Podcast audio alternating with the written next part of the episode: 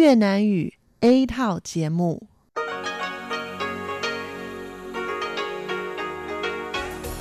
Đây là Đài Phát thanh Quốc tế Đài Loan RTI.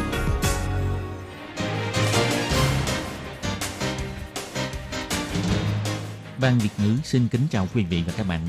Đây là chương trình Việt ngữ Đài Phát thanh RTI được truyền đi từ Đài Loan.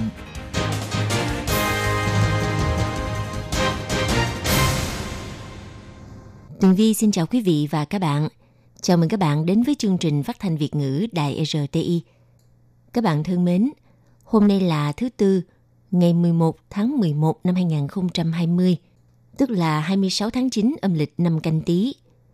Chương trình Việt ngữ của Đài RTI hôm nay sẽ được mở đầu bằng bản tin thời sự Đài Loan.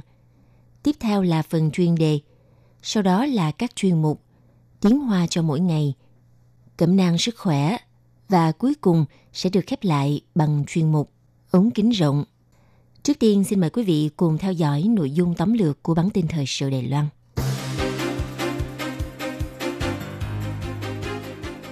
Đài Loan và Mỹ sẽ tiến hành hội nghị đối thoại đối tác thịnh vượng kinh tế song phương vào ngày 20 tháng 11 sắp tới.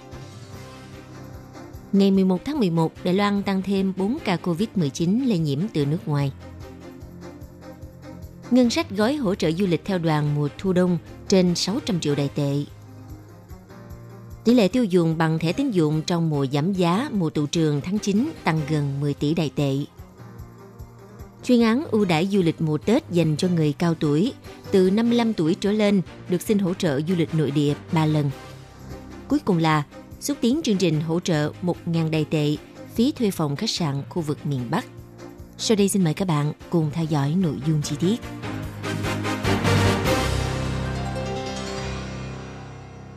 Trong cuộc họp báo vào ngày 10 tháng 11 giờ địa phương Mỹ, Ngoại trưởng Mỹ ngài Mike Pompeo tuyên bố thông tin Thứ trưởng Ngoại giao ông Keith Crouch sẽ dẫn đầu tiến hành hội nghị đối thoại đối tác thịnh vượng kinh tế với Đài Loan, được tổ chức trực tuyến lẫn trực tiếp vào ngày 20 tháng 11 sắp tới. Ngoại trưởng Mỹ Mike Pompeo cho biết, các cuộc đàm phán bao gồm nội dung đảm bảo chuỗi cung ứng và bảo mật 5G, v.v. Ngày 11 tháng 11, Bộ Ngoại giao Đài Loan cho biết, phía Đài Loan sẽ do Thứ trưởng Bộ Kinh tế Trần Chính Kỳ dẫn đầu phái đoàn bay đến Washington, Mỹ tham gia cuộc đàm phán trực tiếp. Đồng thời, phía quan chức bộ ngành liên quan và Bộ Ngoại giao Đài Loan sẽ tham gia cuộc đàm phán trực tuyến kết nối giữa Mỹ và Đài Bắc cùng một lúc. Ngoại trưởng Mỹ ngài Mike Pompeo nói, cuộc đối thoại cho thấy mối quan hệ kinh tế của Mỹ với Đài Loan, quốc gia có nền dân chủ sôi động và là đối tác đáng tin cậy hiện đang phát triển mạnh mẽ. Người phát ngôn Bộ Ngoại giao Đài Loan bà Âu Giang An nói, Cuộc đối thoại lần này đánh dấu cột mốc trọng đại trong mối quan hệ kinh tế giữa Mỹ và Đài Loan. Điều này cũng thể hiện quan hệ song phương sẽ có những bước tiến chặt chẽ hơn và sâu rộng hơn trong khuôn khổ quan hệ đối tác chiến lược kinh tế toàn cầu. Bộ Ngoại giao kỳ vọng hợp tác với các bộ ngành có liên quan, Đài Loan chúng tôi sẽ tiếp tục sâu sắc hóa mối quan hệ đối tác với Mỹ. Bộ Ngoại giao Đài Loan cho biết, vào tháng 8 vừa qua, sau khi trợ lý Ngoại trưởng Mỹ phụ trách các vấn đề Đông Á và Thái Bình Dương, ông David Stilwell tuyên bố sáng kiến thiết lập đối thoại kinh tế mới với Đài Loan. Trong thời gian Thứ trưởng Ngoại giao Keith Krach viếng thăm Đài Loan, song phương đã khởi động giao lưu ý kiến một số chi tiết hàng mục đối thoại. Hiệp hội Mỹ tại Đài Loan AIT biểu thị, đối thoại lần này sẽ tập trung các vấn đề quan trọng có liên quan đến việc tăng cường hợp tác kinh tế hai nước, bao gồm củng cố chuỗi cung ứng, bảo mật mạng 5G, an toàn mạng, chất bán dẫn, khai thác cơ sở hạ tầng, thẩm tra đầu tư, quyền kinh tế phụ nữ, an toàn y tế và các hợp tác khoa học kỹ thuật. Ngày 11 tháng 11, Trung tâm Chỉ đạo Phòng chống dịch bệnh Trung ương công bố, ngày hôm nay Đài Loan ghi nhận thêm 4 ca COVID-19 lây nhiễm từ nước ngoài, theo thứ tự ca thứ 582 đến 585. Trong số 4 ca nhiễm mới này có 3 ca nhập cảnh từ Indonesia và một ca nhập cảnh từ nước Bỉ. Trung tâm chỉ đạo phòng chống dịch bệnh giải thích chi tiết ca thứ 582, 584 và 585 đều là nữ lao động Indonesia mới nhập cảnh. Tuổi từ trên 20 đến trên 40 tuổi. Cả ba người khi nhập cảnh đều không có triệu chứng bệnh. Ngày 9 tháng 11 tái xét nghiệm trước khi mãn thời hạn cách ly. Ngày 11 tháng 11 cho kết quả dương tính với COVID-19 hiện đã được điều trị tại bệnh viện. Ba người Indonesia này không có triệu chứng bệnh trong thời gian cách ly tại trung tâm kiểm dịch tập trung, không có lịch sử tiếp xúc cộng đồng. Tiếp theo, ca thứ 583 là một người đàn ông trên 30 tuổi quốc tịch Bỉ, được công ty Đài Loan mời đến công tác. Ngày 24 tháng 10, đáp chuyến bay từ Bỉ đến Hà Lan chuyển máy bay. Ngày 25 tháng 10, nhập cảnh Đài Loan, sau đó di chuyển đến khách sạn kiểm dịch cách ly tại nhà. K583 cũng không có triệu chứng bệnh khi nhập cảnh, xét nghiệm âm tính trước khi lên máy bay 3 ngày. Trong thời gian kiểm dịch tại khách sạn, ngày 31 tháng 10 xuất hiện triệu chứng khứu giác vị giác có hiện tượng lạ. Qua hôm sau hiện tượng này giảm nhẹ, nhưng người này đã không thông báo cho nhân viên y tế. Ngày 9 tháng 11, sau khi kết thúc cách ly đã di chuyển đến một khách sạn khác tạm trú và tự quản lý sức khỏe. Do công ty yêu cầu nên ngày 10 tháng 11 đến bệnh viện xét nghiệm tự trả phí. Ngày 11 tháng 11 cho kết quả dương tính với COVID-19. Trung tâm cho biết hiện nay theo điều tra phạm vi tiếp xúc của ca thứ 583, người đàn ông nhập cảnh từ Bỉ phát hiện có hai người từng tiếp xúc. Cả hai đều là nhân viên khách sạn. Hai người này sau khi nhận thông báo đã thực hiện lệnh tự quản lý sức khỏe. Trung tâm sẽ tiếp tục điều tra chi tiết hoạt động cũng như là phạm vi tiếp xúc sau khi kết thúc cách ly ở khách sạn và di chuyển tới bệnh viện của ca thứ 583 này. Tình hình dịch COVID-19 tiếp tục có những diễn biến phức tạp tại một số nước trên thế giới.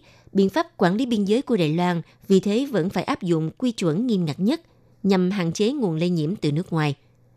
Về vấn đề du lịch trong nước, gói hỗ trợ an tâm du lịch vừa mới kết thúc do e ngại ngành du lịch nội địa sẽ trở nên ảm đạm trong mùa thu đông.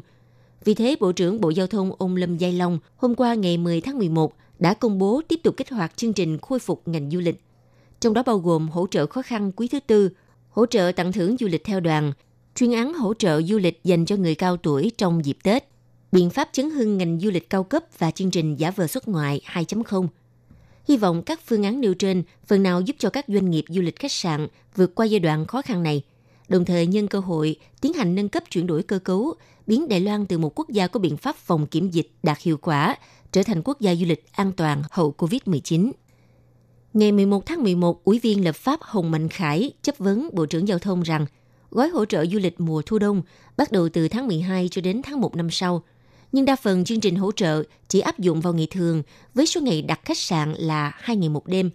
Mỗi một công ty du lịch phải có ít nhất 15 đoàn, mỗi đoàn nhận hỗ trợ 15.000 đài tệ. Như vậy thì gói hỗ trợ này có ngân sách là bao nhiêu? Liệu có đủ gồng gánh trong 2 tháng hay không? Bộ trưởng Giao thông ông Lâm Giai Long nói rõ, ngân sách khoảng hơn 600 triệu đài tệ, đã thảo luận cùng các doanh nghiệp. Gói hỗ trợ này có thể giúp đỡ được phần nào cho doanh nghiệp đủ sức vượt qua mùa du lịch ảm đạm để bước sang mùa xuân hè là thời kỳ cao điểm của ngành du lịch. Ông Lâm Giai Long nói, ví dụ như nhắm mục tiêu vào ngành khách sạn du lịch khu vực Đài Bắc Tân Bắc, thì họ cũng sẽ đề xuất ngân sách cho biện pháp hỗ trợ. Cho nên không phải mỗi một chương trình đều tốn kinh phí nhiều. Hiện nay ngân sách của chúng ta có hạn, phải chi tiêu như thế nào cho hợp lý. Ông Lâm Gia Long khẳng định, hiện chính quyền thành phố Đài Bắc đã đề xuất gói hỗ trợ an tâm du lịch theo hình thức mới. Bộ Giao thông và chính quyền các địa phương đều có thể tiếp sức cung cấp các gói ưu đãi du lịch hoàn thiện, duy trì độ nóng của ngành du lịch nội địa, thậm chí còn có thể tăng cường sức thu hút du lịch trong nước, khai thác thêm càng nhiều gói du lịch cao cấp lại mang tính chuyên sâu.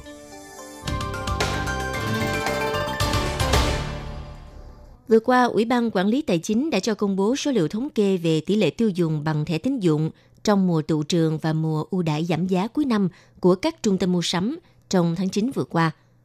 Tổng giao dịch thẻ tín dụng trong tháng 9 đạt 248,7 tỷ đài tệ, hàng tháng tăng 14 tỷ với tỷ lệ 5,97%, nhưng giảm 1,7% so với cùng kỳ năm ngoái. Ngoài ra, tỷ lệ người dùng phương thức thanh toán điện tử đang tăng lên theo từng tháng – đạt 10,49 triệu người trong tháng 9, tỷ lệ tăng trưởng lũy kế hàng năm là 78,4%. Ủy ban Quản lý Tài chính đã công bố thông tin tiêu dùng thẻ tín dụng, thẻ tiền mặt, vé điện tử và các dịch vụ thanh toán điện tử nội địa trong tháng 9 vừa qua. Trong đó, tổng lượng giao dịch bằng thẻ tín dụng đạt 248,7 tỷ đại tệ, tăng 14 tỷ so với tháng trước. Biên độ tăng 5,97%, nhưng giảm 4,3 tỷ, tức 1,7% so với cùng kỳ năm ngoái. Theo quan chức Cục Ngân hàng cho biết, do ảnh hưởng của COVID-19 khiến cho chi tiêu của người dân Đài Loan trong lĩnh vực du lịch giảm với con số đáng kể. quan sát tổng giao dịch thẻ tín dụng cho thấy có sự suy thoái rõ rệt so với cùng kỳ năm ngoái. Tuy nhiên tháng 9 trùng với mùa tụ trường nên nhu cầu mua máy tính sách tay và các đồ dùng học tập khác cũng tăng theo. Cùng với chương trình kích thích tiêu dùng trong mùa giảm giá ưu đãi của các trung tâm mua sắm, khiến tổng chi tiêu trong tháng tăng 14 tỷ đài tệ, đạt biên độ tăng 5,97%. Bên cạnh đó, số lượng người dùng thanh toán điện tử lần đầu tiên vượt mốc 10 triệu người vào tháng 8 và tiếp tục tăng vào tháng 9, đạt 10,49 triệu người. Tăng trưởng lũy kế hàng năm đạt 78,4%. Kim ngạch giao dịch nhận và thanh toán thông qua kênh thanh toán điện tử là 5,92 tỷ đài tệ. Tỷ lệ tăng trưởng lũy kế hàng năm là 97,66%. Theo ngân hàng cho biết, sử dụng thanh toán điện tử chủ yếu dùng cho các giao dịch với số tiền nhỏ, chẳng hạn như tiêu dùng ăn uống hàng ngày. Hạng mục tiêu dùng thẻ tín dụng bị ảnh hưởng rõ rệt bởi dịch bệnh năm nay, nhưng ngược lại, số lượng người sử dụng thanh toán điện tử và các khoản thanh toán điện tử đang có chiều hướng gia tăng. Bộ Giao thông vừa kích hoạt gói hỗ trợ du lịch mùa thu đông, trong đó bao gồm chương trình hỗ trợ du lịch mùa Tết dành cho người cao tuổi từ 55 tuổi trở lên. Khi đặt phòng khách sạn, được hỗ trợ 1.500 đồng đại tệ một phòng, mỗi người có thể xin hỗ trợ 3 lần. Chuyên án hỗ trợ du lịch mùa Tết dành cho người cao tuổi, đối tượng từ 55 tuổi trở lên. Chương trình chỉ áp dụng cho các khách sạn tham gia chương trình du lịch nội địa do chính phủ thực hiện và dịch vụ đặt phòng thuộc kênh du lịch nội địa. Mỗi phòng được hỗ trợ 1.500 đồng đại tệ một ngày. Mỗi người được xin hỗ trợ 3 lần với số tiền hỗ trợ cao nhất 4.500 đồng đại tệ. Có thể trực tiếp trừ vào giá phòng khách sạn, khuyến khích người dân tham gia các chuyến du lịch từ 4 ngày 3 đêm trở lên. Thời hạn chuyên án hỗ trợ du lịch dành riêng cho người cao tuổi áp dụng từ ngày 8 tháng 2 năm 2021 cho đến 13 tháng 2 năm 2021 tại các khu vực như Đài Bắc, Tân Bắc, Đào Viên, Cơ Long, thành phố và huyện Tân Trúc.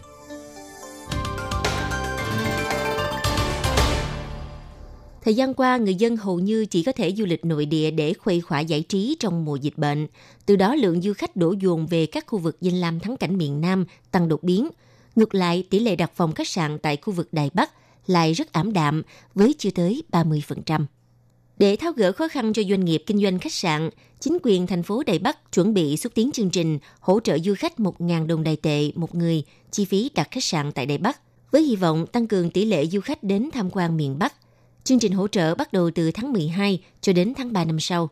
Theo Cục trưởng Cục truyền bá du lịch thành phố Đài Bắc, ông Lưu Dịch Đình cho biết, chủ yếu là để giúp cho các doanh nghiệp khách sạn vượt qua giai đoạn khó khăn này. Trưởng phòng quan hệ công cộng khách sạn Courtyard by Marriott Taipei Downtown, anh Hứa Thắng Tiêu nói, nếu nói đến tỷ lệ đặt phòng thì chương trình này có lẽ sẽ giúp nâng cao 10%, mặc dù không đạt hiệu quả rõ rệt, nhưng cũng giúp được phần nào. Doanh thu tăng khoảng 8%, tỷ lệ đặt phòng vào ngày cuối tuần cao nhất đạt 85%. Theo quan sát thống kê cho thấy, tỷ lệ đặt phòng khách sạn tại Đài Bắc từ tháng 2 đến tháng 6 vừa qua chỉ đạt 10%. Từ tháng 7 đến tháng 10, do dịch bệnh đã thuyên giảm nên tăng lên 30%. Tuy nhiên, đa số doanh nghiệp khách sạn đều trong tình trạng cố gắng cầm cự. Hy vọng chương trình hỗ trợ 1.000 đầy tệ chi phí đặt phòng đạt hiệu quả thu hút khách du lịch đến với thành phố Đài Bắc.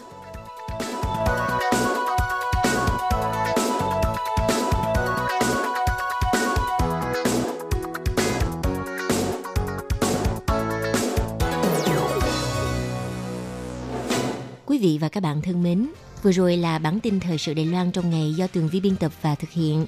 Xin cảm ơn sự chú ý theo dõi của các bạn.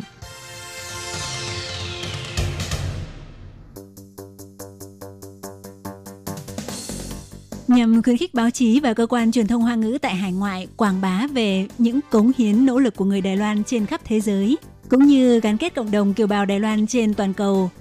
Năm nay, Ủy ban Kiều bào Đài Loan đặc biệt tổ chức giải thưởng báo chí Hoa ngữ tại hải ngoại với hai thể loại. Thể loại thứ nhất là báo viết gồm báo giấy, báo điện tử và thể loại thứ hai là báo phát thanh.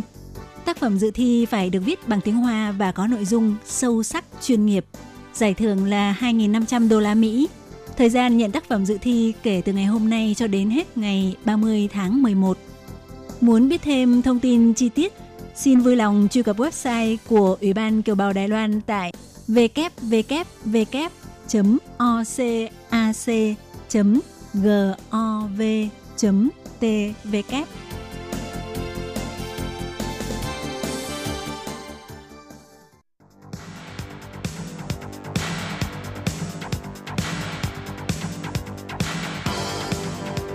Đây là đài phát thanh quốc tế Đài Loan RTI truyền thanh từ Đài Loan. Mời các bạn theo dõi bài chuyên đề hôm nay.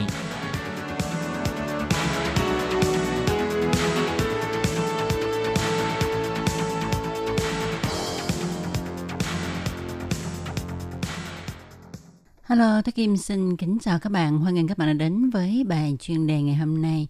Các bạn thân mến, trong bài chuyên đề hôm nay, tôi Kim xin giới thiệu với các bạn đề tài Tại sao trẻ con dưới một tuổi thì không nên cho uống mật ong?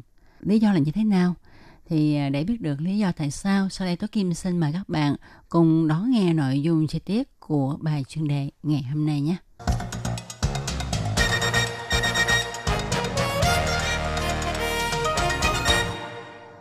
Các bạn thân mến, như chúng ta biết ha, mật ong là một chất lỏng hơi sền sệt, có vị ngọt do ong hút mật của nhiều loại hoa đem về tổ, chế biến cầu đặc mà thành.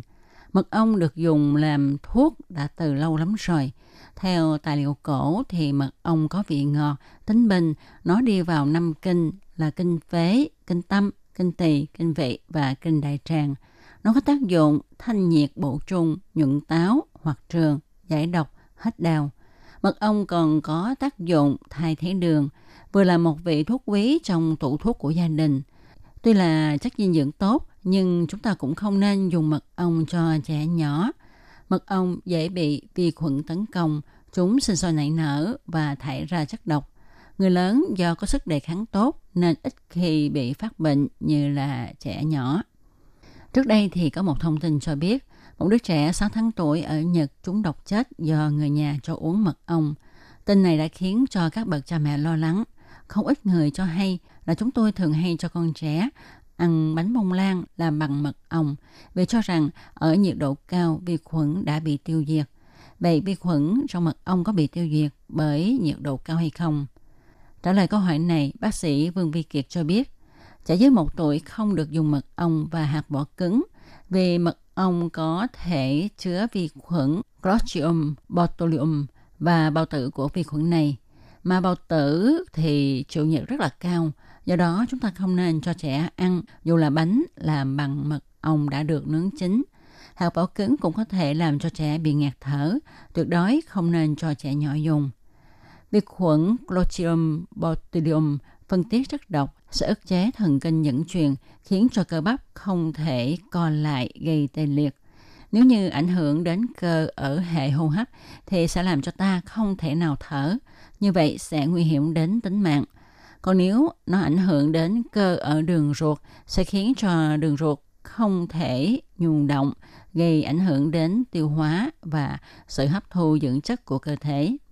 Khi chẳng may trẻ nhỏ ăn nhầm bào tử của vi khuẩn này, thì bào tử có thể bắt đầu sinh sôi nảy nở trong đường ruột của trẻ, sau đó sẽ tiết ra độc chất.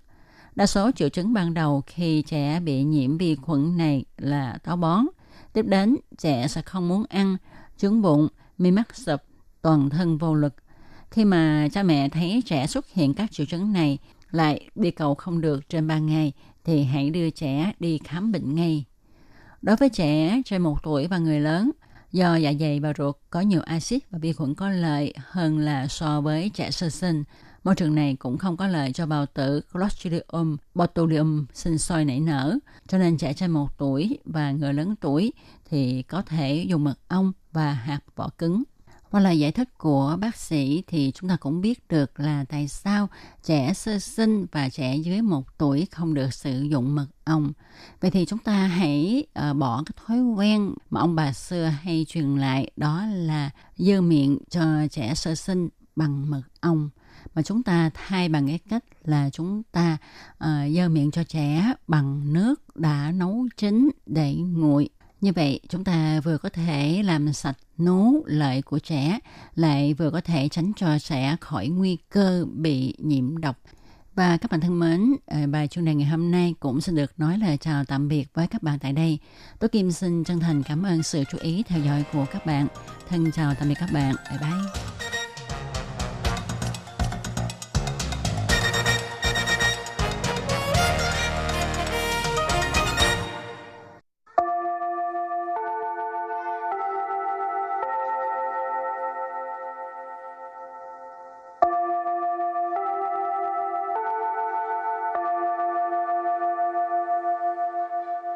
Xin mời quý vị và các bạn đến với chuyên mục Tiếng Hoa cho mỗi ngày do Lệ Phương và Thúy Anh cùng thực hiện.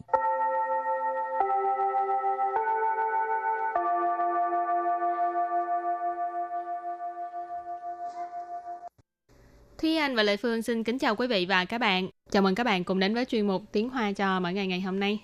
Thúy Anh à, thường mua đồ về ăn hay là tự nấu hay là đi ra ngoài ăn? Uhm, thường là sẽ uh, mua đồ về nấu. Xuyên quá vậy, một mình nấu làm sao nấu vậy? Thì uh, đôi lúc là mua những cái uh, đồ sống về nấu nhưng mà đôi lúc thì là mua về rồi xong rồi thêm này thêm kia thôi. Tức là nêm lại cho vừa nhưng khẩu vị của mình thôi. Cái lượng của một người ăn có chút xíu à. Ừ. Nhưng mà tại vì em không có thích không phải không hoàn toàn thích ăn ở ngoài cho nên uh, phải chịu khó để mà làm như vậy. Rồi nấu một món hả? Đúng rồi, chị có thể nấu một món thôi tại vì chỉ có một cái nồi thôi chứ đâu có nhiều cái nồi được. Vậy là nấu món thập cẩm. Ừ. Còn Lê Phương thì làm biến nấu lắm. Tại vì uh, nấu là phải uh, rửa rau này nọ xong ăn xong phải rửa chén rửa bát nữa. Ừ. thì cái này là tùy uh, cái thói quen của mỗi người ừ. thôi. Rồi chị hôm nay mình uh, cũng là học về những từ có liên quan tới ăn hả? Ừ, mình đã học hai bài liên tiếp về ăn rồi. Hôm nay là ừ. tập thứ ba nói về ăn. Ừ. Nhưng mà Con hôm nay thì phải ăn mà đúng không? Ừ, đúng rồi, có thực mới vật được đạo đúng không các bạn? rồi hôm nay mình học những từ gì? Hôm nay mình học uh, cái những cái từ này là thuộc dạng là nói về những người mà thường hay ăn ở ngoài. Thì cái nhóm người mà thường hay ăn ở ngoài mình gọi là ngoại sử chủ. Ngoại sử chủ. Ngoại sử chủ. Ngoại sử chủ. Ngoại sử tức là à, ăn ở ngoài. Chủ ở đây ý chỉ là một cái nhóm người, một cái uh, tập thể nào đó. Cho nên ngoại sử chủ ý chỉ là cái nhóm người mà thường xuyên ăn ở ngoài, chứ không có nấu ăn, không có ăn ở nhà. Ừ, từ tiếp theo. Khai hỏa. Khai hỏa. Khai hỏa. Khai hỏa tức là nấu nướng ha. Rồi từ kế tiếp. Ngoại 送. Ngoại 送. Wai sông Wai sông Đây là một cái dịch vụ mà ngày nay rất là nhiều bạn uh, cảm thấy quen thuộc và thường xuyên dùng. Cái này gọi là giao đồ ăn tận nơi. Ở Việt Nam mình thường gọi là shipper hoặc là ship đồ ăn. Ừ. Thì cái này là wai sông tức là họ sẽ mang cái đồ ăn từ cái cửa tiệm mà mình đã đặt mang đến cho mình. Rồi và từ kế tiếp y quốc leo lý y quốc leo lý y quốc leo lý y quốc leo lý có nghĩa là ẩm thực quốc tế tức là những cái món ăn của nhiều nước. Ừ. Và từ cuối cùng là 均衡饮食，均衡饮食，均衡饮食均衡饮食tức là ăn uống cân bằng. Ở đây là ăn uống cân bằng chất, cân bằng dinh dưỡng.均衡là cân bằng, rồi dinh sử là ăn uống. Rồi, thì uh, như thường lệ ha, sau khi mình học xong những cái uh, từ vựng thì mình sẽ bước sang một mẫu đối thoại.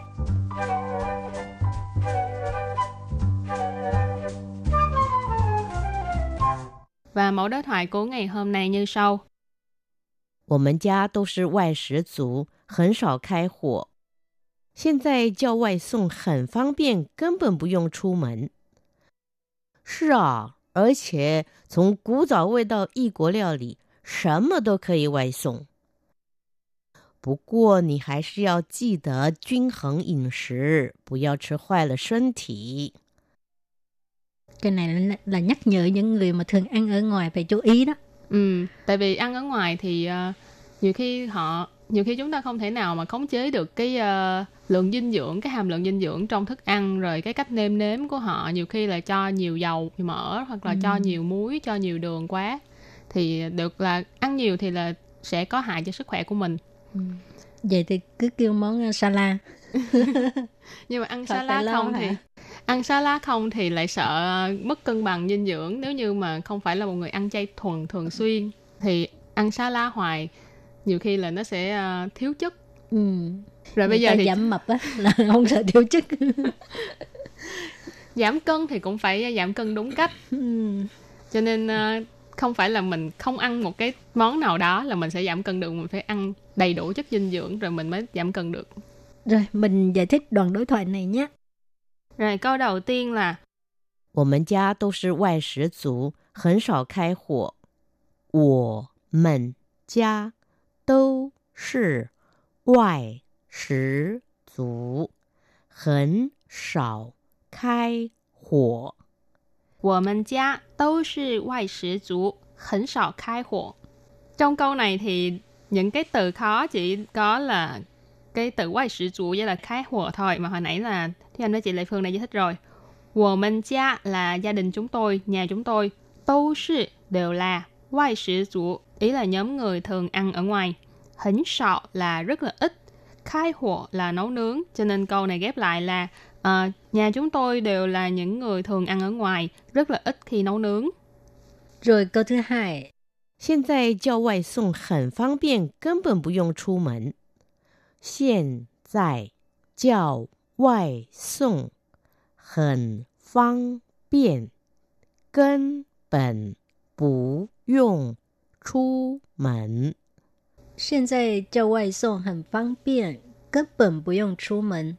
Câu này có nghĩa là bây giờ mà kêu người ta giao hàng đến tận nơi á, giao đồ ăn đến tận nơi rất là tiền ha.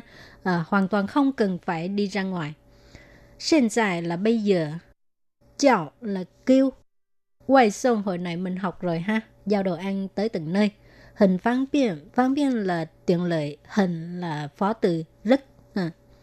根本 tức là hoàn toàn. Ừ. Bù dùng là khỏi. Chu mình là đi ra ngoài, đi ra khỏi cửa. Cứ nằm ở nhà nghe nhạc được rồi ừ. ha. Rồi uh, câu kế tiếp là 是啊，而且从古早味到异国料理，什么都可以外送。是啊，而且从古早味到异国料理，什 么都可以外送。是啊，而且从古早味到异国料理，什么都可以外送. Câu này có nghĩa là đúng vậy. Hơn nữa, từ những cái món ăn truyền thống cho đến ẩm thực quốc tế, cái gì cũng có thể giao đồ ăn tận nơi được, cái gì cũng có thể giao đến tận nơi được. Sư a nghĩa là đúng vậy, đúng thế. Ở là hơn nữa. 从什么什么到什么什么 ở đây là một cái cụm ngữ pháp là từ một cái gì đó đến một cái gì đó thì ở đây là从古早味到异国料理 Củ trào quay là ý chỉ là những cái uh, hương vị truyền thống, những cái hương vị mà những cái món ăn từ từ hồi xưa, xưa truyền lại cho đến bây giờ thì ở Đài Loan họ gọi là củ trào quay. Rồi uh, di của liệu lì này có nói là các món ăn của các nước khác, các ẩm thực quốc tế. Cho nên là chống củ dạo quay tao y của liệu lì. Ý chỉ là uh, từ những cái món ăn truyền thống cho đến những cái ẩm thực quốc tế. Sần mà tô khởi ý ngoại送. Sần mà là cái gì? Tô là đều, khởi ý là có thể. Ngoại送là giao hàng, giao đồ ăn đến tận nơi. Cho nên là sần mà tô khởi ý ngoại 送. Cái gì cũng có thể giao đến tận nơi được. Rồi câu cuối cùng 不过你还是要记得均衡饮食，不要吃坏了身体。 不过你还是要记得均衡饮食，不要吃坏了身体。不过你还是要记得均衡饮食，不要吃坏了身体。Câu này có nghĩa là nhưng mà bạn vẫn phải nhớ là phải ăn uống cân bằng đừng có ảnh hưởng tới sức khỏe ha. Bù qua là nhưng mà, hãy sự tức là vững, giàu là phải, chi tớ là nhớ. Ờ, chuyên hình nhìn sự, hồi nãy Thi anh có giải thích ha, đó là ăn uống cân bằng. Bù giàu có nghĩa là đừng, chứ là ăn, hoài là hư hỏng ha, 身体 là cơ thể. À, bù giao chứ hoài là thân thể thì mình cũng có thể dịch là đừng có ảnh hưởng tới uh, sức khỏe. Ừ tức là vì ăn mà làm tổn hại đến cơ thể của mình ừ. cho nên ăn uống cân bằng là một việc rất là quan trọng luôn ừ. rồi và bài học hôm nay đến đây xin tạm chấm dứt cảm ơn các bạn đã đón nghe nha bye bye bye bye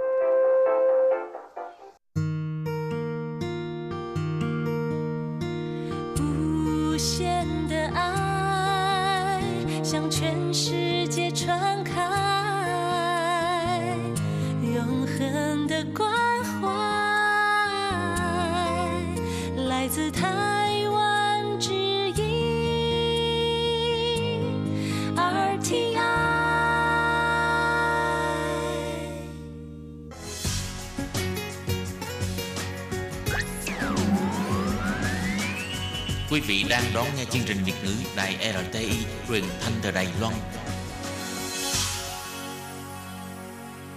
Mời các bạn theo dõi tiết mục Cẩm nang sức khỏe do Tố Kim thực hiện.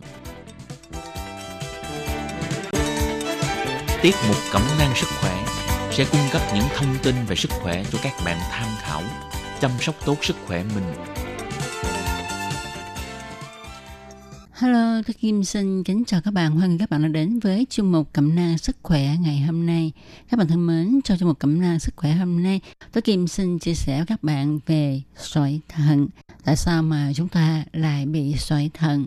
Cách phòng ngừa, điều trị như thế nào?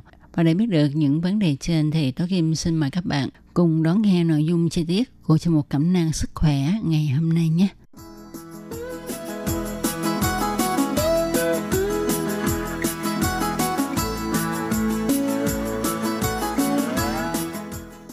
Các bạn thân mến, thì mở đầu chương trình hôm nay, chúng ta hãy cùng nhau tìm hiểu về nguyên nhân làm sao mà chúng ta bị sỏi thận nha. Thì sỏi thận được hình thành là do lượng nước tiểu quá ít, tức là chúng ta uống nước ít hay là mất nước hoặc là do lao động quá sức, chảy mồ hôi quá nhiều. Bình thường hàng ngày mỗi người chúng ta đi tiểu một ngày khoảng 1 đến 2 lít nước tiểu. Và vì một lý do nào đó không có bài tiết được nước tiểu, những cặn bã trong nước tiểu sẽ dần dần động lại tạo thành sạn, sỏi. Hay là nồng độ các chất khoáng trong cơ thể tăng cao như là canxi, oxalat, muối urat, natri, cysteine hay phosphor tăng cao. Những chất này sẽ lắng động trong đài, bể thận và kết thành sỏi thận – còn một nguyên nhân nữa đó là sự kết hợp của vi trùng khi chết bị đào thải qua đường tiểu hoặc của các chất cặn bã trong nước tiểu tạo nên một khối cứng để cho các chất kết tinh lại tạo thành cục sạn. Thì cơ chế này cũng giống như là trong việc nuôi ngọc trai Người nuôi thường bỏ một hạt cát vào thân con trai. Con trai nhả chất ngọc bao quanh hạt cát để làm cho hạt cát này thành vô hại đối với nó. Thì trong trứng sạn thận hay là sạn đường tiểu cũng vậy. Các xác vi trùng hoặc là các tạp chất là nhiệm vụ như là hạt cát trong cơ thể của con trai để tạo nên khói kết tinh trong đường tiểu thành cục sạn. Những viên nhỏ thì chúng có thể tự ra ngoài theo nước tiểu mà không gây triệu chứng gì. Còn những viên lớn thì có thể vẫn di chuyển được theo dòng nước tiểu nhưng gây đau đớn và chảy máu đường tiết niệu hay là chúng mắc lại ở những chỗ hẹp của niệu quản, gây viêm, tắc niệu quản. Còn có những viên sỏi nằm lại trong đài bể thận hoặc trong bể thận rồi phát triển to dần, choáng hết đài bể thận, gây ra những biến chứng nghiêm trọng làm hủy hoại thận và các chức năng của cơ quan này – Sỏi thận có bề mặt xù xì, lẫm chẩm, sắc nhọn nên rất dễ làm tổn thương thận, tạo nên những vết sẹo dẫn đến suy thận. Thì khi mà chúng ta thấy ờ, nước tiểu đục hoặc là bị đau thì chúng ta phải đến để cho bác sĩ kiểm tra và để được làm xét nghiệm nước tiểu hoặc là chụp hình, siêu âm để biết vị trí kích thước của viên sỏi ở đâu, nó ở bàng quang, ở thận hoặc là ở ống tiểu vân vân để có thể đề ra phương hướng điều trị. Mà các bạn có biết không, sỏi thận thì cũng có chia rất là nhiều loại nha. Thì các loại sỏi thận bao gồm thứ nhất là sỏi canxi, thứ hai là sỏi phosphat ammonium magnesium, thứ ba là sỏi axit uric và thứ tư là sỏi cystine. Sỏi canxi chiếm 80 đến 90% các loại sỏi thận. Lượng canxi dư thừa trong cơ thể được đào thải qua thận. Nếu nồng độ quá nhiều, khó hòa tan hết trong nước tiểu, thì nó sẽ kết hợp với các chất khoáng khác tạo thành sỏi. Những người có lượng vitamin D cao, những người bị cường giáp hay những người bị suy thận thì dễ bị sỏi canxi. Còn sỏi phosphat ammonium magnesium thì là do vi khuẩn lên men ure gây ra. Nó thường hình thành sau khi bị viêm đường tiết niệu mãn tính do tăng lượng ammoniac trong nước tiểu. Ammoniac nồng độ cao làm vi khuẩn phát triển nhanh hơn, khiến cho sỏi khuẩn hình thành. Sỏi này thường có nhiều cạnh nhọn, kích thước lớn, sẽ làm tổn thương thận. Còn sỏi axit uric thì hình thành do quá trình nhiều axit uric trong nước tiểu. Những người mà có nhiều axit uric trong nước tiểu thường là những người ăn nhiều đạm động vật, những người bị gốt có nguy cơ sỏi uric cao. Còn sỏi cysteine thì ít gặp hơn và hay xảy ra ở những người bị bệnh cysteine niệu, khiến cho thận không hấp thu lại cysteine. Cysteine là một loại amino acid. Chất này không được hòa tan tốt trong nước tiểu, khi nồng độ cao sẽ tạo thành sỏi. Các bạn có biết không, quá trình hình thành sỏi thận không có triệu chứng gì cả, nên người bệnh thường không biết là mình bị sỏi thận. Chỉ đến khi là sỏi nó lớn, nó gây đau, hay là khi chúng ta đi tiểu ra sỏi thì mới biết. Và các triệu chứng thường gặp khi mà chúng ta bị sỏi thận thì bao gồm như sau. Đó là cơn đau thận do sỏi gây tắc bệ thận hay là niệu quản và à, đau thì đau ở vùng thắt lưng, rồi lan xuống hố chậu, lan xuống biểu đôi khi kèm theo nôn hay là sướng bụng. Có khi thì bệnh nhân chỉ đau âm ỉ ở vùng thắt lưng, do sỏi không có gây tắc nghẽn. Rồi à, có thể là bệnh nhân sẽ tiểu ra máu do sỏi thận gây tổn thương đường tiết niệu hay là do viêm khuẩn làm thận chảy máu. Người bệnh cũng có thể bị sốt cao 38 đến 39 độ C hoặc là cảm thấy ấn lạnh, thận to đau, có cảm giác bỏng rát. Ờ, đi tiểu thì thấy đau, nước tiểu đục do nhiễm khuẩn về điều trị sỏi thận thì tùy theo loại sỏi thận cũng như là kích thước lớn nhỏ của nó mà các bác sĩ ờ, đưa ra những biện pháp điều trị khác nhau. Thì ờ, để điều trị hiệu quả thì việc xác định loại sỏi rất là quan trọng. Có thể loại trừ sỏi thận nhỏ mà không phải phẫu thuật như là chúng ta phải uống nước nhiều tức là trên 2 lít một ngày để cho sỏi có thể tự tống ra ngoài còn nếu mà hạt sỏi đã quá lớn thì phải phối hợp với giải phẫu để mà lấy sỏi ra hoặc là chúng ta có thể tán sỏi ngoài cơ thể. À, với sỏi đài bể thận đường kính dưới 20 mm thì có thể dùng năng lượng siêu âm chiếu qua da vào các viên sỏi để mà phá vỡ chúng. Sóng siêu âm tán viên sỏi ra thành nhiều mảnh nhỏ với đường kính dưới 4mm để nó tự ra ngoài qua đường tiểu. Ờ, tán sỏi qua da thì ờ, các bác sĩ sẽ đưa một máy tán sỏi qua da vùng thắt lưng vào thận. Viên sỏi sẽ bị tán vỡ nhờ sóng siêu âm và hút ra ngoài bằng ống. Cách này còn có thể tán được những viên sỏi lớn, rắn ngay trong bể thận đã giãn rộng, có thể rửa sạch, lấy hết cặn sỏi và dẫn lưu bể thận qua da. Còn bài phẫu thuật lấy sỏi thì à, sẽ được áp dụng với những viên sỏi lớn với đường kính trên 40 mm hơn 50% số người từng bị sỏi thận sẽ bị tái phát cho dù là đã điều trị, nhưng mà bệnh nhân vẫn cần phải uống 2 đến 3 lít nước mỗi ngày và kiêng ăn các loại thức ăn tùy theo là sỏi mà mình mắc phải là loại sỏi nào. Đối với sỏi canxi mà chúng ta thường gặp nhất là oxalat calcium thì người bệnh phải kiêng các chất có axit oxalique như là rau muống, cacao, những chất có chứa nhiều canxi như là sữa, trứng, tôm cua, sò, ốc hến, vân vân và nên ăn ít cơm và bánh mì. Còn đối với sỏi thuộc loại phosphat thì người bệnh ăn uống cần nhiều thịt, mỡ, bánh mì, kiêng các loại rau sống hoặc là luộc chín và nên uống nước chanh hoặc nước cam. Đối với sỏi axit uric thì người bệnh phải kiêng sô-cô-la, cà phê, nấm rơm, rượu, bia, tôm cua.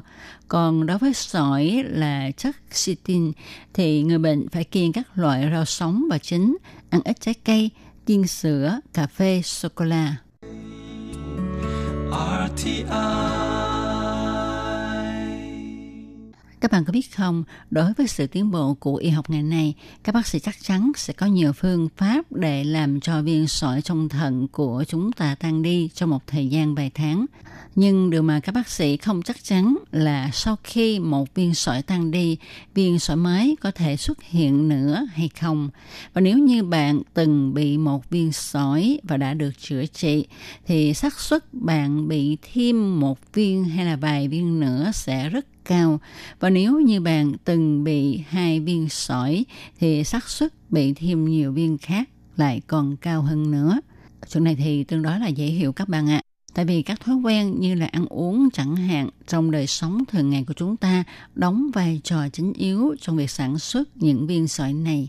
Nếu chúng ta chỉ chữa trị làm tan viên sỏi mà không chỉnh sửa lại các thói quen tật xấu của mình, thì hầu như là chắc chắn chúng ta sẽ bị thêm vài viên nữa thì như đã chia sẻ ở trên ha, à, sỏi thận có rất là nhiều loại và chỉ có các bác sĩ chuyên khoa mới có thể phân biệt được chúng là loại sỏi thận gì và từ đó sẽ giúp các bạn có phương pháp để ngăn ngừa.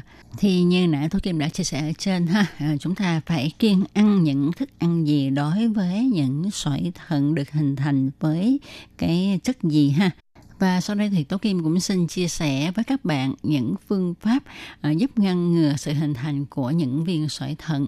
Đó là chúng ta hãy uống nhiều nước và đi tiểu thường xuyên. Khi mắc tiểu thì chúng ta hãy đi tiểu, không nên nín lại lâu sẽ kết thành sỏi thận. Nên uống nhiều nước để tránh cằn sỏi động lại. Vậy thì chúng ta phải uống bao nhiêu nước mới là đủ? Thì thường hay là 40cc trên 1 kg cân nặng. Thì xem là bạn cân nặng bao nhiêu kg thì bạn nhân cho 40cc ha. Và một cái sự ờ, đơn giản nhất đó là bạn uống nước làm sao để cho bạn có thể đi tiểu khoảng 2 lít nước tiểu mỗi ngày trong chế độ dinh dưỡng thì chúng ta phải hạn chế ăn muối ha. À, ăn muối không quá 3 gram mỗi ngày nha các bạn. Vì muối cũng có nhiều trong các loại dưa muối kim chi phô mai vân vân hay là các ờ, thức ăn ờ, như là đồ hộp. Thì chúng ta nhớ xem kỹ lượng muối kê khai ở trong bảng thành phần cấu tạo cho nhãn hiệu nhé rồi chúng ta cũng đừng có nằm rồi ngồi suốt ngày. À, chúng ta hãy hoạt động và thể dục nhẹ nhàng. Thì nó cũng có tác dụng là thu thập lượng canxi trong máu và nước tiểu để tích tụ về xương. Chúng ta rất cần canxi để giữ cho xương cứng cáp nhưng lại rất kỵ việc có chất này ở trong nước tiểu. Nếu bạn làm việc ở văn phòng và thích xem TV, đọc sách suốt thời gian không phải làm việc thì chúng ta hãy bỏ ngay thói quen này nha. Và chúng ta nên dành vài mươi phút để uh, tập thể dục nhẹ nhàng ờ, như đi bộ, uh, đi xe đạp, bơi lội vân vân uh, hàng ngày để mà có thể tăng cái lượng canxi tích tụ về xương nha thì cũng như đã chia sẻ ở trên ha à, sỏi thận đa số được tạo hành bởi sự kết hợp uh, giữa oxalat và canxi tức là những cái sỏi canxi ha. Thì thông thường những chất này sau khi vào cơ thể sẽ được thải ra ngoài nhưng nó chỉ không được loại bỏ nếu hệ bài tiết oxalat của chúng ta bị trục trặc khi đó thì nó sẽ tác dụng với canxi tạo nên sỏi thận. Thì trong trường hợp này ha chúng ta nên hạn chế tiêu thụ uh, rau cải hoặc là trái cây chứa oxalat như là bầu bí các loại đậu Ờ, rau cần ngò ớt xanh rau rền nho sô cô la trà Tuy nhiên riêng trái Capri là một loại trái có ở phương Tây mà thôi ha, nó có màu đỏ thì lại có lợi cho việc phòng ngừa sỏi thận và có lợi cho đường tiết niệu của uh, nam và cả nữ giới. Ngoài ra cũng theo nghiên cứu của các chuyên gia Mỹ cho biết là giữa việc ăn nhiều protein tức là chất đạm và bệnh sỏi thận có một mối liên hệ hết sức mật thiết, thì các thí nghiệm cho thấy việc ăn nhiều protein có khuynh hướng làm gia tăng lượng axit, canxi và phosphor trong nước tiểu, thì những chất này cũng rất là dễ tạo ra chứng sỏi thận. Và lượng protein mà chúng ta có thể nạp tối đa mỗi ngày là khoảng 200 gram thịt hoặc là cá. Ngoài ra, việc bổ sung vitamin A và vitamin B6 có ích cho người bị sỏi thận. Còn bệnh nhân bị sỏi thận thì nên cẩn thận với vitamin C và vitamin D nhé. Các bạn thân mến, các bạn vừa đón nghe cho một cẩm nang sức khỏe ngày hôm nay với đề tài sỏi thận, nguyên nhân, cách điều trị cũng như là cách phòng ngừa như thế nào ha. Chương một hôm nay cũng sẽ được khép lại tại đây. Tôi Kim xin chân thành cảm ơn sự chú ý theo dõi của các bạn. Hẹn gặp lại các bạn vào chương một tuần tới cùng trong giờ này. Thân chào tạm biệt các bạn. Bye bye.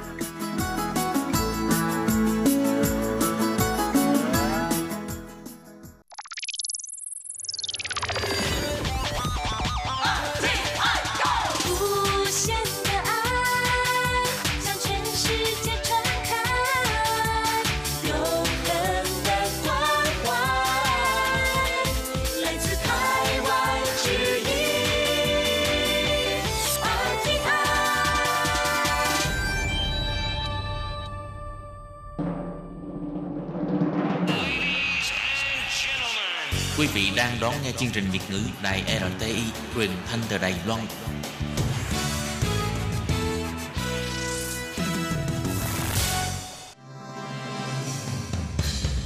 Hoan nghênh quý vị và các bạn đến với chuyên mục Ống kính rộng giới thiệu những thông tin Đài Loan liên quan tới ngoại giao, giáo dục, nông nghiệp, khoa học công nghệ, xã hội, vân vân do Hải Ly thực hiện.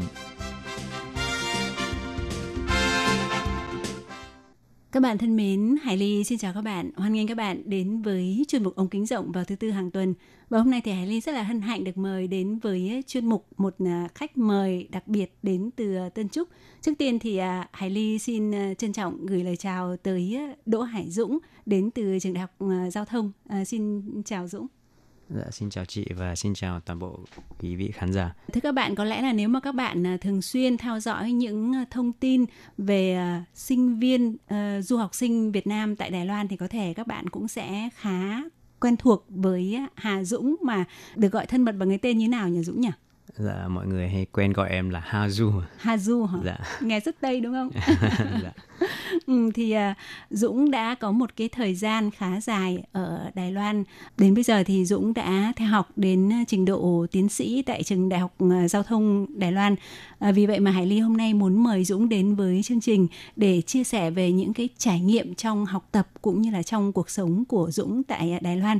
Thì uh, trước tiên có thể mời Dũng giới thiệu qua một chút là Dũng đến Đài Loan khi nào và giới thiệu sơ qua về cái quá trình đến Đài Loan học tập của bạn được không ạ? À, dạ, xin chào tất cả quý vị.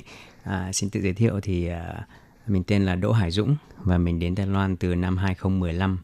À, khi đó thì mình đã tốt nghiệp đại học và đã làm việc ở Việt Nam một thời gian rồi. Tại vì lúc đó khá là chán cái công việc ở Việt Nam lúc đó nên là nghĩ đến tìm đường đi du học và bạn bè thân thì cũng đi rất nhiều nước trên thế giới đi anh đi pháp đi úc thì lúc đi ôn tiếng anh lại tình cờ quen một cô bé thì cô bé này lại bảo là em muốn đi đài loan thế là lúc đó mới tò mò thế là tìm hiểu thế là quyết định là à, tại vì bạn bè mình đi các nước khác hết rồi mình thử đi một cái hướng không giống ai xem như thế nào. Wow, không biết là ở đây có nói thật lòng không, tức là muốn đi một cái hướng khác với các bạn hay là đi theo hướng của cái cô bé đó đó?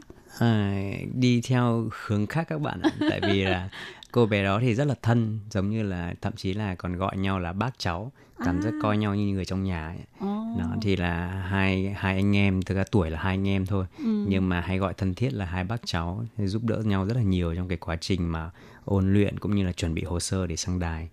Đó thì uh, ngày đó cũng khá là táo bạo, tại vì là chưa lúc đó em không có quen một ai ở bên đài hết Tớ không hề biết chút gì về Đài Loan nhưng mà lúc đó chỉ nghĩ là mình không muốn phải giống bạn bè tức là bạn bè cứ phải đi Anh đi Úc đi Pháp là mình phải như họ. Và em thấy bây giờ cũng khá là không phải tự hào nhưng mà mình nghĩ là ngày xưa uh, có vẻ cái quyết định này không phải là quyết định tồi. Tại vì bây giờ sang đài có thể nói được tiếng Anh này có thể nói được tiếng Trung này mình cũng có khá là nhiều lợi thế so với các bạn bè cùng trang lứa mà đã từng đi du học. Ồ. Yeah. Và khi mà có cái sự tham khảo của người bạn đó và quyết định chuyển hướng là đi sang Đài Loan thì khi đó Dũng đã có cái sự tìm hiểu như thế nào về Đài Loan bởi vì ở Việt Nam thì Hải Ly bản thân Hải Ly trước đây là học tiếng Trung nhưng thực sự là cái thời điểm Hải Ly sang Đài Loan là cách đây 20 năm thì khi đó mình cũng uh, hoàn toàn không hề biết gì mấy về Đài Loan mặc dù mình trước đó đã từng làm ở công ty uh, doanh nghiệp của của chủ là người Đài Loan thì sau khi mà có cái quyết định đó thì Dũng đã có những cái sự tìm hiểu như thế nào? À, thú thực là lúc đó em cũng không có tìm hiểu được nhiều đâu ừ. tại vì lúc đó giống như trong cái tư tưởng là mình chán cái môi trường làm việc ở Việt Nam quá mình chán cái công việc hiện tại lúc, lúc đó. Thì uh, mình nghĩ muốn đi nước khác và muốn đi một cái nơi mà mình có thể tiết kiệm được cái chi phí học tập oh. tốt nhất. Thì qua tìm hiểu tại vì cũng có cô bé kia thì cô bé kia lại có anh trai học bên này. Ừ. thế nên là biết nhiều hơn em lúc đó. Thì là uh, thấy là Đài Loan học phí nó khá là vừa phải này. Và cái chi phí sinh hoạt nó cũng không có cao và lúc đó thực sự là lúc em cũng nghĩ là Đài Loan là có thể liên quan đến Trung Quốc vì tiếng Trung này nọ. Rất nhiều người trong gia đình cũng phản đối là bảo thôi đừng đi Đài Loan, đừng đi Trung Quốc. Nhưng mà tại vì mọi người qua tìm hiểu thì em thấy là ờ, Đài Loan thực sự em thấy là rất là văn minh. Mọi người đến đây thì, đến đây thực sự là khi đến rồi, thấy ngày xưa mình nghĩ cũng đúng đúng là Đài Loan văn minh hơn thật. Thì mọi người giao tiếp rất là nhẹ nhàng, đi đâu mọi người cũng xếp hàng rất là trật tự rất là ngăn nắp. Đó thì cũng không hối hận khi mà ngày xưa quyết định sang đây. Đó, nhưng mà ngày cái thời đó cái năm 2015 mà để tìm hiểu về thông tin Đài Loan thì thông tin các cái kênh thông tin nó cũng khá là hạn chế. Nó chỉ có một vài cái website một vài cái kênh của văn phòng Đài Bắc hay là các kênh của hội sinh viên thì nó rất là rất là hạn chế. Nên là chính vì thế nên là sau khi sang Đài Loan em mới có cái ý tưởng là mình tạo ra một cái kênh Facebook hay những cái kênh mà các bạn trẻ hay tương tác thì mình sẽ chia sẻ những thông tin những cái kinh nghiệm mà mình làm thế nào đến Đài Loan cho các bạn biết. Tại vì cũng rất là nhiều bạn bạn quan tâm nhưng mà các bạn không biết làm thế nào để tìm hiểu không biết làm nào để tự làm hồ sơ sang đây. Đó, đó chính là cái ý tưởng ban đầu mà em về sau em đã làm được một cái kênh để chia sẻ với các bạn như thế. Ừ, thì ờ, như vừa rồi ờ, Hà Hải Dũng đã có giới thiệu là sau này sang Đài Loan rồi thì có lập ra một cái ờ, kênh thông tin để chuyên uh, giao lưu và hỗ trợ cho rất là nhiều bạn uh, trẻ người Việt Nam mà muốn sang Đài Loan nhưng mà không biết là đi tìm kiếm thông tin ở đâu. Và quay lại với lại cái thời gian mà Dũng mới sang Đài Loan lần đầu tiên thì khi đó là em bắt đầu là theo học thạc sĩ phải không ạ? Dạ vâng đúng rồi. Ừ, vậy mình học cái chuyên ngành gì? Ngày đó là em sang học ngành quản trị kinh doanh và học toàn bộ bằng tiếng Anh. Nên lúc đó tiếng Trung thực sự là con số không em không hề biết một chút gì. Đấy, và tại vì không biết tiếng Trung nên cái quá trình tìm hiểu thông tin nó lại càng khó khăn. Đấy, khi em mới sang đây thậm chí là đưa địa chỉ bằng tiếng Anh cho taxi, tài xế họ còn không hiểu trao đổi và mất khoảng đến 30 phút họ mới biết đấy là ở đâu thế là họ đưa đưa đưa trở đến trường nó thì lúc đó nghĩ là mới sinh viên mới sang quả thực là nếu mà có rào cản về ngôn ngữ này không biết tiếng trung này thì có rất nhiều cái hạn chế nên là về sau em cũng muốn là làm sao để giúp các bạn sinh viên sang đây học nó được thuận lợi hơn. Ừ. Vậy ờ, cái ờ, thời gian đầu tiên sang Đài Loan là Dũng học thạc sĩ chuyên ngành nào và cũng ở trường đại học giao, giao thông hay sao ạ? Dạ vâng, em học quản trị kinh doanh cũng ở trường đại học giao thông và hiện giờ đang học tiến sĩ cũng ở trường giao thông ạ. Ừ, vậy trong rất là nhiều các trường đại học ở Đài Loan thì đây đây cũng là một cái vấn đề mà Hải Ly rất là thắc mắc. Có nghĩa là uh, khi mà mới tìm hiểu sang bên đại học thì có vô vàn các trường mà thực sự các bạn giống như là gọi là mênh mông bể sở không biết là mình nên đi học theo trường nào và thường thì mọi người có thể sẽ nhắm vào những cái nơi ví dụ như là tùy vào cái mục tiêu của mỗi người hãy nghĩ rằng có người thì thích ở những cái thành phố lớn những cái thành phố trung tâm hoặc có người thì uh, xem là ví dụ có người bạn bè đã từng đi qua đã giới thiệu hoặc là có thể không được trung tâm lắm nhưng mà chi phí nó thấp hoặc là đối với một số bạn thì uh, uh, hy vọng là cái chương trình học nó không quá khó để có thể mình có thể kết hợp đi làm hay như thế nào đó. Thì cái cân nhắc của Dũng khi mà Dũng tìm đến trường giao thông thì cái nguyên do là tại sao mình lại chọn trường này? À, ngày đó nếu mà nói ra em sợ là mọi người lại tưởng em chém gió nhưng mà thực sự lúc đó là em cũng không biết gì nhiều về trường giao thông luôn. Lúc đó tại vì em cũng không quá tự tin về cái hồ sơ của em khi đó thì em cũng nộp khá là nhiều trường. Và cũng khá là may mắn thì cái trường giao thông lại cho em học bổng cao nhất. Nên là em thấy là trường này cũng có ranking tốt có học bổng cao nên quyết định đến học. Nhưng mà khi đến học em phát hiện ra à hóa ra mình vào được một cái trường rất là tốt rất là đỉnh ở bên Đài Loan. Đúng vậy. Nó nó giống như là một trong cái bốn trường huyền thoại ở Đài Loan là Thái Trinh Treo Trận. Nó là cái bốn trường rất là nổi tiếng và ừ. có danh giá ở đài mà nhiều người đài cũng rất là muốn vào. Ừ. Mà lúc đó em nghĩ wow sao mình may mắn vậy tự nhiên lại vào được một cái trường rất là là có danh tiếng như thế mà đi ra ngoài chỉ cần nói là à, tôi là sinh viên trường treo tung là người đài người ta wow hẳn sông mình hẳn sông mình cảm giác cũng rất là tự hào. Ừ. Dạ. Vậy uh chắc là cái điểm à, học bạ của của Dũng thời học đại học ở Việt Nam phải rất là cao hoặc là phải có lý do nào đó thì mình mới có thể lấy được học bổng của một cái trường mà kể cả đối với người Đài Loan cũng vậy thôi nghe là học giao thông ra là mọi người có vẻ rất là trầm trồ thán phục rồi thì yeah. Dạ. chắc là điểm của em phải khá cao đúng không? Ờ, điểm em cũng không cao điểm em cũng chỉ loại rất là bình thường rất bằng bằng khá điểm chỉ có hơn 7 phẩy ngày đó ngày xưa em học về bên bên xây dựng mà bên cầu đường nên điểm nó không cao à. nó nhưng mà về sau thì em phát hiện ra là à hóa ra mình có khả năng viết hồ sơ mình có khả năng trình bày các cái ý tứ cái mục tiêu học tập của mình khá là ok nên là mình có khả năng chinh phục được những cái học bổng nó dễ dàng hơn Ồ. đó nó là một cái điểm cộng mà bù vào so với cái điểm mà là cái điểm trung bình nó không được cao.